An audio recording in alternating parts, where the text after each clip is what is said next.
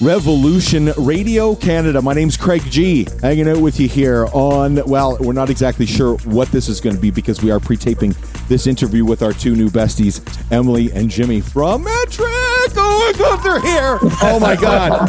That's literally, this is, this is absolutely surreal. So, we are going to fanboy out over the two of you, just so you're aware. So I hope you're you're prepared for that. Uh, with me, as always, is my man Dimitri Alexiou, um, and we'll do all the, the the formalities later on. Anyway, this band that we have to talk about, uh, these two wonderful folks sitting in front of us. Uh, we've got Metric today, nine studio albums, twenty nine music videos, seven EPs. Strap yourselves in. We're going to be a while. Holy. Uh, 25, 25 singles, three soundtrack albums, 10 nominations, actually 19 nominations, all including 10 nominations with two Polaris prizes, which Polaris Prize happens to be Dimitri's absolute favorite. He's a Polaris Prize fanatic. And we've got nine wins, including four Casby Awards, of which I was at one of those Casby Awards when you guys won, uh, when I worked for CFNY, and five Juno Awards as well. We are so thrilled to welcome Metric in the studio today. Welcome. Thank you so much, both of you, for coming. We really appreciate you. Uh, appreciate you guys being here. I mean, mm-hmm. that's the that was the best and longest I think we've ever had. That That's was awesome. cool. That was like a ticker tape. I wish should have that sort of in the Yeah. shower in the morning. Am I done? Yeah. Don't forget. Mm-hmm. Well, listen, as far as I'm concerned, Metric are a public utility. Uh, you, you guys are just so awesome. We we greatly, greatly, mm-hmm. greatly appreciate your time. So we got a million things we want to talk to you about. So Dimitri, jump right in, my friend. Take it away. Okay, so we have Formentera, or no, Formentera's over here. Okay. Anyway, so Formentera was released last year, Yeah. and Formentera 2 is released this year. And I'm wondering, just like off the bat, what does Formentera, the name, mean to you guys? Like yeah, to- it was. to Um, two first albums of all, off I mean, I have to reciprocate here, saying like I just love um, that we get to have this conversation. It's always very cool to be reminded that what we're doing is like doing something for you. So um, thanks for the for this for the shout out there at the beginning. It's a good feeling. So thank you.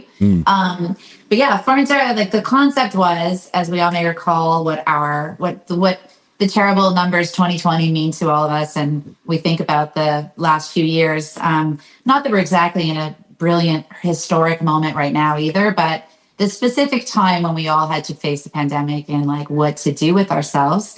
Um, in the spirit of, I guess, who we are, Metric was like, we're just going to put our heads down. We're going to try to make something beautiful for people. And this concept of like a sonic escape um, and the name Formentera came from being in the studio, like snow up to the ears kind of thing, and opening this book that we had in the studio that was like all these beautiful paradise escapes to go to that, of course, none of us were going to.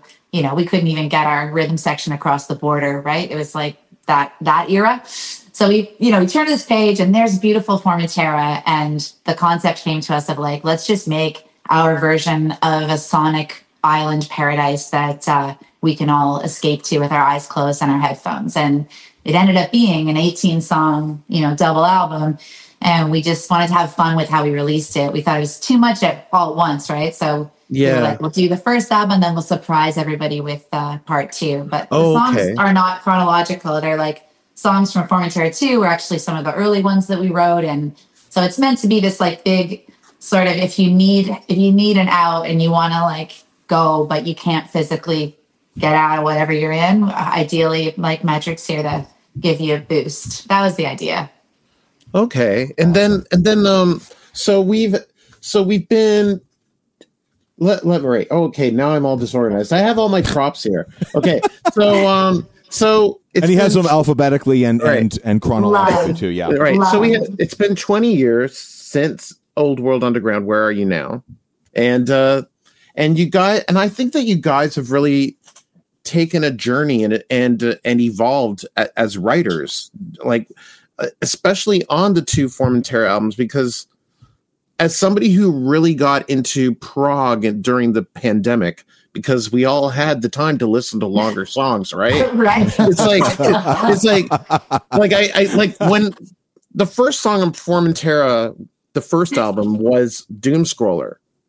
and now and now I've been listening a lot to Formentera 2, and like really getting into things like Days of Oblivion and and and um, Suckers and Descendants and and uh, and it seems to me like you guys are isolating di- or taking different musical ideas and sort of like adding them in in a way like not like being le- less about struct like verse chorus verse chorus now Mhm. you're writing more like classical musicians you know Yeah. like you know and like is that fair to say or do you guys feel like that Yeah, for sure. I mean, I think one of the things that was happening when we were making this all this music for this double album was um, we were like surrounded by um, the weirdest version of freedom. It was like we had all of our freedoms taken away in so many ways, and so many other ones given to us, like time and and we went out to the country, so we had Yeah. space,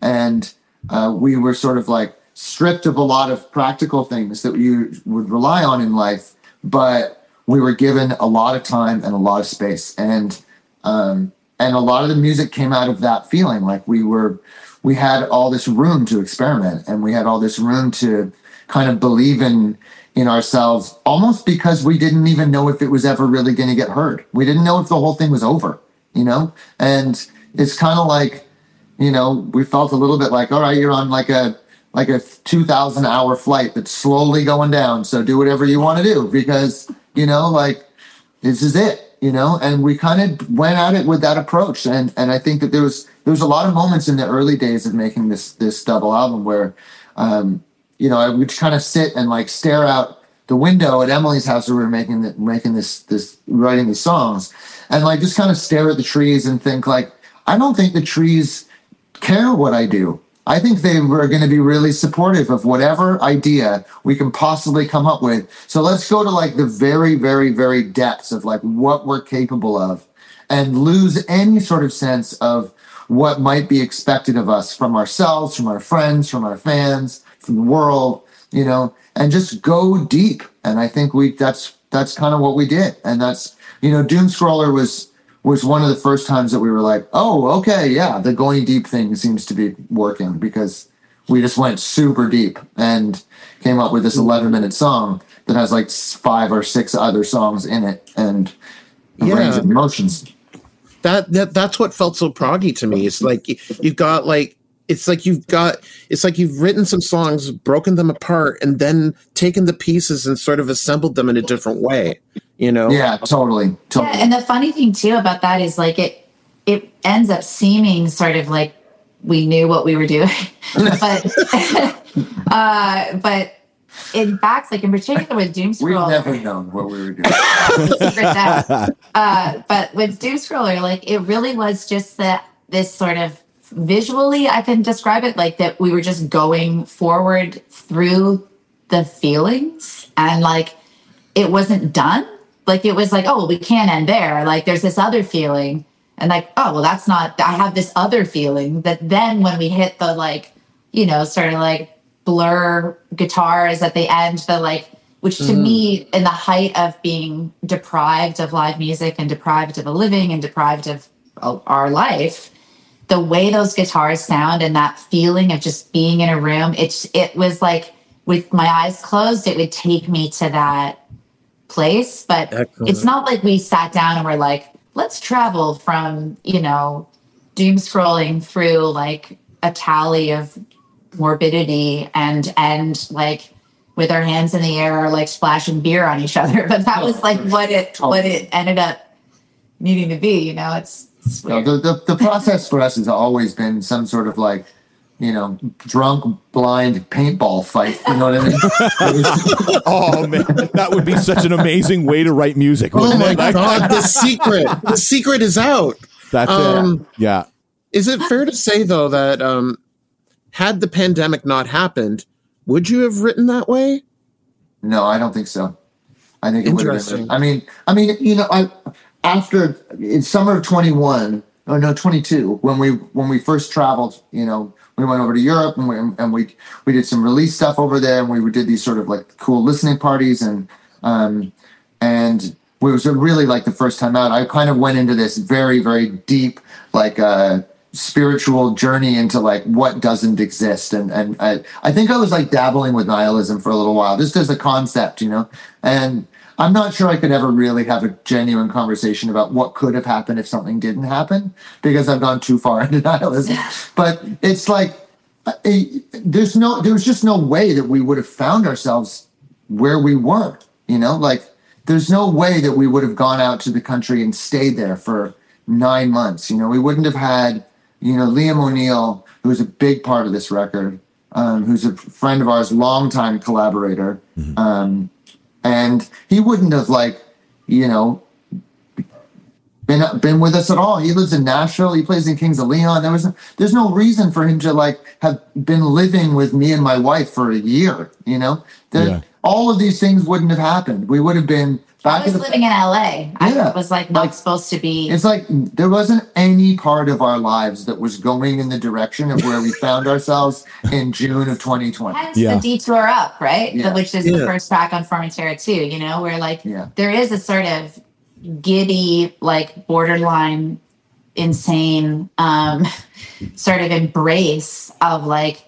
powerlessness. You know. Yeah and that was something that from from the summer of 2020 when I, I think a lot of people a lot of people were just in like absolute despair and and a lot of people were in despair and this sort of feeling like whoa this is a this is like a totally different life that part of it i actually kind of like.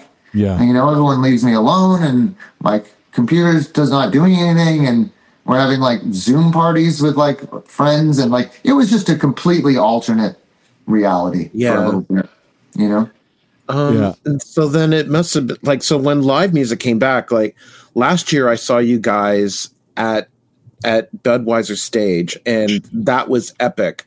Out of the three times I have seen you guys play live, that was my favorite metric concert. Wow. And it was just like, and the thing is, it, there was just an ocean of people. Like I was on the lawns, right? So I there was this ocean of people separating me and you, and it's and like it must have been amazing to be in Toronto with that many people all like celebrating your music.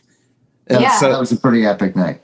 Yeah, it's because it's like it's that sweet spot of like that sometimes is confusing where I really do feel like the feeling of that concert, for example, is like it's it's the exact point of who we are as people and as musicians and like what we're trying to contribute to the world and sometimes it feels like it's not um we're in a different dimension of like what other people are doing or something you know like and then there are those moments when it all lines up and it just feels like we just want to be part of this feeling you know and that everyone ultimately, you know, with even without a pandemic, it's like people feel so isolated. And, you know, when it comes to like naming your kind of inner landscape and the stuff that people grapple with, you know, it's like usually like a lot of times in I feel like in songwriting, it'll be if, if you're gonna address something dark, it's like really fucking sad music.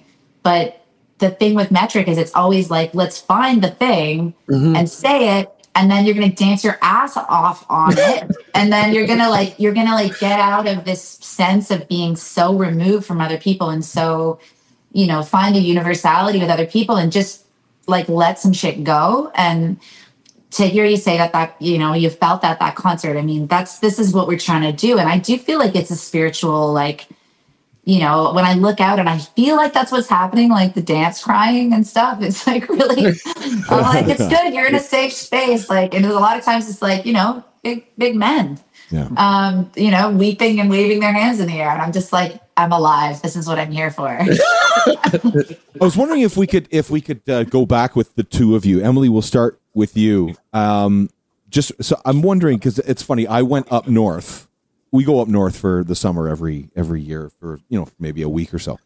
I drove through Fenelon Falls, and I'm driving literally through the main street of Fenelon Falls and thinking to myself, Emily Haines lived here, right? Yeah. So it's you know what I mean. How long were you there for? Um, just as a kid, and then I went to high school in um, Toronto at Etobicoke School oh, of the Arts. Okay, yeah. Cool. Cool. Where you met Amy, yeah, my, my where you parents, met Amy, right? Yeah, Amy and Kev. Yeah. Yeah, from uh, from from uh, Oh, stars. God. Stars. there it is. It's all good. Yeah. Emily, I was wondering yeah, if my you parents be... were were like nomadic uh well, nomadic until we came to Canada, but they had me in New Delhi. They had my sister in New Mexico, and my brother in New York, and A lot of Wow. news. a lot of new, all new. Yeah, yeah. like they, that's Great love by law. By law, they have to do that, right? Like, right exactly Yes. and then but i was uh yeah i was i needed to get out of there pretty pretty fast and i was lucky that Yeah. teachers in the schools were like we're going to kind of move you along here and help me get my audition together and um, then i was really I, I really felt more i felt so lucky to go to etobicoke school of the arts and meet my friends and Would you be able to talk about some of your earliest influences musically?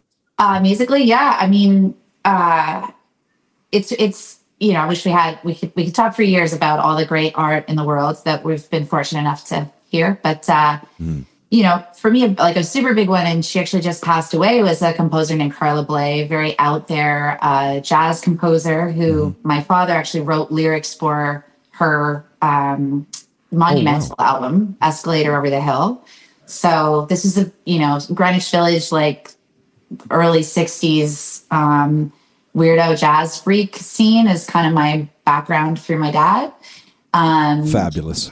Yeah, I feel very fortunate for that. And she was it's someone who, you know, that feeling like when you're a kid, you just, you kind of only later, there's just so much that you only later understand of what your environment was. And now grasping that, like, that was just what was around, that was just what was on, was this woman who started her own label, like, pulled, like, went to, I believe, Berkeley, she graduated from, you know, as an arranger um, you know, totally unique sound as a jazz arranger, arranger. She's arranging this whole orchestras. She's integrating this like surrealist poetry from this rogue writer, my dad, Paul Haines, and starting her own label and distributing everything herself and and refusing and being not interested in being highlighted as a female artist, but more wants to be seen just as an artist for who for who she is. And I was just like, great, that's what you do, you know? Nice. so Yeah, And because it sounds a lot like what you've done. well, but I didn't really realize it's only later, you know, I'm like, this is this must be normal. And then I wonder sometimes why I feel like I'm in an alternate dimension and I'm like, oh, that isn't there are other ways. No, it was like like so we did did, did this promo trip in the in, uh, in in Europe and we played this little acoustic show in London and and, and we walked off stage and it was when you found out that Carla like Carla passed. passed away. Yeah. Oh. and we are in the taxi and the next the next morning going to the train station to go to Paris and you were reading her her obit right Yeah. and and you read it and it was like it read like your bio and it was and then Oh my God. and, that, and that's when it was kind of like it was kind of like oh my god and you were like right I guess that's just who I grew up thinking like that's just what you do as an artist That's well, amazing. well, let me let me ask you this because um, we don't have a lot of time left, but um, you guys started off on Last Gang Records, and No. then with sort, sort of We can tell you here. Jimmy's all got right, it. We, all right, we start. We start. the first time we did a record deal that was like that was real, because there was uh, other ones that weren't. Um, we signed with a with a company out of Los Angeles called Everloving, and and it wasn't for this album, was it? Grow up and blow away. no, it wasn't. Okay, Uh, That that that was signed to a different label that didn't happen. The record got shelved. The label got bought, And we bought it back. and when that and so the record never came out. Old World Underground Well, I have um, it, you know. but- was it did come out later, but um, Old World Underground came out. Uh, we got signed. We got signed by the, by by uh, this guy named Mike Andrews to his friend's label, Andy Factor, who had Everloving in 2002, and we were playing shows in Los Angeles. And Mike and Andy were coming to these shows, and Mike just came up to us and said, "Hey, my friend owns a label. I own a recording studio. Let's do it." And we went to a studio. We tried one song. It was the song "The List," I think, and uh, and we liked the experience, and we were like, "Great, let's do it." So we, we made a record in his house, and Andy Factor put it out, and and Chris Chris Taylor, who started Last Gang, um, started Last Gang to get to to put out the record in Canada. Um, but the Oh. record came the, the record came through Everloving. um, okay, in, the beginning, um, and then yeah. From there, and then- we, we yeah. figured out a way. Uh, Chris managed to buy back the rights to uh, Grow Up and Blow Away. So we did um, Live It Out, and then he put out Grow Up and Blow Away, which were the shelved recordings that Jimmy and I had done um, in our time in New York and London. yeah, exactly. And exactly. And then before fantasies is when we started Metric Music International, which has been our approach ever since, which is self Yeah. exactly self-releasing with various partners, um, but owning all our own music and um, rocking it. Yeah. Okay. Awesome. And um and so do you think given the experience that you've had with Metric Music International, do you think that there is a need for major labels at all anymore in this day of streaming and and Mm, Oh, for some for some artists, for sure. Yeah. Um, it just kind of depends on who you are, what your goal is, what the needs are to achieve that goal, um, and you know, and and how willing you are to play along, and and how willing the label is at the time to allow you to do what you're going to need to do to become a massively successful artist. I mean, if if you're if you're if what you are trying to accomplish a lot for what a lot of people are trying to accomplish, major label is the only way to do it.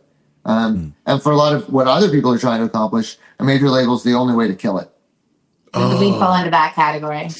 all right, interesting. for us, I feel like a lot of when we were, you know, we've been reminiscing a lot because it's been the 20 year anniversary of Old World Underground. And like, you know, thinking back to when Jimmy and I, you know, in the most Canadian thing ever, met at the Horseshoe. I mean, doesn't get any more Canadian than that, for sure. you know, met at the Horseshoe in 98. Yeah. We met, it was 98, right? And, uh, you know, embarked on this this vision that it's pretty exciting to be like, you know, still sitting here and chatting with you guys about it and still going strong and planning the next 20, you know, is like Jimmy had all sorts of ideas in terms of uh, recording that it's hard for people to remember because now there's just so much access to ways to self record. Yeah. But, you know, at that time, it was like we were all getting our minds blown by like those Portishead records and just the idea that Yeah. you could get out of that model where the record, you're going to sign a record deal, they're going to give you money, but the money's going to pay for the studio and you're going to go in and some guy's going to record you and that's how you're going to sound. You know, it wasn't a thing to be so upfront about like, no, we'd rather, can we have the money, buy our own equipment, build our own studio? And, you know, Jimmy went to develop into a producer, which she did, and a Juno Award winning one at that. And then for my side, unbeknownst to me, I guess, I've had this like subversive kind of like punk rock ethos that I just think the music industry's kind of dumb. And I would see things in front of me. It's not like I, I wanted it to be true, but when you can see something's dumb, it's hard not for me, you know, I was like, this is so, I don't get it. This person is now going to own me and own everything I did. How are they going to make me into a product? It's not going to work. So I had that sort of agenda. And then together, it's, I feel like that's how we ended up being like, we just want to disrupt the whole thing and maybe inspire other people, you know, metaphorically in their own lives of things that you take for granted, like this is the only way it can be done. Maybe there's another way to do it that you find exciting that only you can do, you know, like, but I'm with Jimmy. I'm like, Yeah. for some people, if a major label totally works if you, you know, I think that honestly, I think the like the crux of it, the core of it, of being an artist is just trying to be as close to who you actually are as humanly possible. And the closer to who you actually are you get, the more people will relate to that. You know, Taylor is doing Taylor, man, and she is nailing it. And it's working. And you couldn't do that without massive companies to to to project the the bat signal onto the you know Yeah. Yeah, shy exactly. out of the it's universe. amazing. Yeah. Yeah. We are being exactly who we are. And and that's only that's been the only goal ever since the beginning. It's so And funny thank with you. with Yeah. oh yeah sorry it's okay Dimitri I've got a couple more questions here before I Oh, it's excellent. all good Okay. so it's so funny for just a second there Dimitri was uh, Dimitri's like he is now and I was like this and we're like a mirror image of listening to the two of you and we're both just like in love we're like oh Jimmy and Emily. No, we- love you guys. Okay so a couple of things. First uh, yeah exactly. So the first thing I wanted to say was I think both Dimitri and I would be the first two people to say thank you for one thing very very specifically. Now you would probably both be the first people to say as well a great band has to have great songs before any producer can come in and make things great. But we just both want to say to both of you thank you so so much for the beaches and honestly the, the late show is one So of oh, the great. like it's just okay so that is the greatest sounding kick drum like the greatest sounding bass drum i've heard You're not wrong. since since creatures of the night by kiss in 1982 Jesus Christ, Craig. okay i'm just saying i'm just saying it is so Yeah. the production on that record is so good so thank you both for that. Okay. Nice. Awesome. Now, I just wanted to ask this is a bit of an urban kind of legend as far as metric goes. And I want, I was hoping the two of you could like finalize it for us. Is it true that the two of you were sitting backstage and talking about the Rolling Stones and the whole thing with the Give Me Sympathy lyric of um, who'd you rather be the Beatles or the Rolling Stones, right? That that whole thing. Did that was that kind of did that come through the two of you talking about okay, I'd rather not be this band because they're too commercial, this band because they're not around anymore. There's an urban legend going around. I don't know if the two of you have heard this, where Emily was talking with Lou Reed, and Lou Reed said, Who would you rather be, the Beatles or the Rolling Stones? And Emily said, I'd rather be the Velvet Underground. I don't know if Yeah. you- so that that is that is true. It's not the origin of the song. Because Okay. the song the reason he asked me that is we met. Okay. And to Yeah. my amazement, I um he knew our music and was a fan. Um, and we ended up working together, obviously. But he, yes, on Synthetica. So, so, But so he- d- but- you did, did? Did you know each other before Synthetica? Uh, well, so we met we met Lou doing a um one of uh the late Hal Willner who's passed away actually in early COVID, someone we lost to COVID early on. Um, but so legendary. I don't know if you're familiar with his work. Hal Willner, uh, producer, um, you know, Marianne Faithfull. Beyond, like I could, we could spend a whole week talking about Willner's work. But he put together these amazing concerts and brought together all kinds of different people. And you know, I would definitely, if you're not familiar, your listeners aren't familiar with Wilner, look him up. It's very inspiring. Um, but he uh, was putting together a tribute to Neil Young in Vancouver, and I was included in it thanks to my homies um, Kevin and Brendan from Social Scene. They were like, "This Willner guy knows all about Carla Bley and your dad, and you should you should meet this guy and you should be part of this." And so I, I joined and partici- participated in that uh, uh, Neil Young uh, tribute, and you know Lou was playing, and so I was introduced to him. Like, you know, why does Lou Reed know Emily Haines? He doesn't. What? Who cares? But to my complete amazement, he when he said, "Oh," like I was like, "Oh, hi, I'm Emily Haines." He said, "Ah, Emily Haines. Who would you rather be, the Beatles or the Rolling Stones?" and I said, "The Velvet Underground." Yeah. You know. Uh, Bravo. I- Bravo. can you, can you Like- believe it? Can you like- believe I had my shit together enough? To, I mean, it's like literally he set you up and you literally knocked it down better than you I could know. ever ever hope to do. You know, to break the ice with somebody like Lou Reed. Amazing. yeah, and just so then we, it was a really, it was a great connection and um, musical connection. And uh, I don't know if you've ever seen the footage of us when he joined us on stage at Radio City Mm-hmm. um, for that concert. But that, you know, it was really like very cool. So, But it's true if you think that if you'd said the Beatles or the Rolling Stones, none of that might have happened. yeah, he, yeah, he. Would, Yeah. If, I, if I'd said like the Rolling Stones, Yeah, he might have been like, oh, okay, all right, whatever. away. Yeah, yeah. You might, the whole thing might might be because you said the Velvet Underground. maybe, maybe. Mm-hmm. Uh, so would you rather be the Rolling Stones? No, I'd rather be the Velvet Underground. Yeah. Yeah. Bravo, Jimmy. The great thing about it is it's not a lie, which is you know Yeah. consistent with Jimmy's Yeah. Jimmy's thing. I think there's no greater uh, you know detector of bullshit than than Lou Reed. I think that's why he was crusty with people. Is he was like bullshit, bullshit, bullshit, bullshit, and he's Yeah. like, wow, she's actually not. So it was it was reassuring. Nice. Dimitri, yeah. So, thank you so much, Emily Haines and Jimmy Shaw, for joining us. Yeah. It was Very, and giving us your time like this. Yeah. It- it's a it's an ultimate thrill. Honestly. So, I'm I'm glad we we hung through the through the tech, Yeah. tech Yeah. difficulties. Sorry about that. Again, I don't. No, I- no, it's, it's Who knew? Who knew you can't use an iPad? Right? You know? Yeah. We'll There you go. adapt. Exactly. No, we greatly appreciate your time. and um, yeah, so you've got dates coming up. Everybody can uh, join. It's uh, ilovemetric.com. Yeah. and, the uh, Metric app, they have yeah. their own app. Oh yeah, that's right. Oh, I got to download that. That's super cool. Uh, that's what actually we're working on with Revolution Radio Canada. So we're trying to trying to work on an app now. But anyway, uh, Jimmy, Emily, thank you both so much for being here. We greatly appreciate the two of you. And Thanks uh, for Awesome. a great conversation. Yeah, honestly, much yeah, we'd love to talk to you again. So all the Let's best with uh, all the best with the rest of the tour. And uh, yeah, can't wait to hear what's next. Thanks, guys. Thank you so have much. Have a great have a great day. You too. Take care. Bye. Thanks. Bye.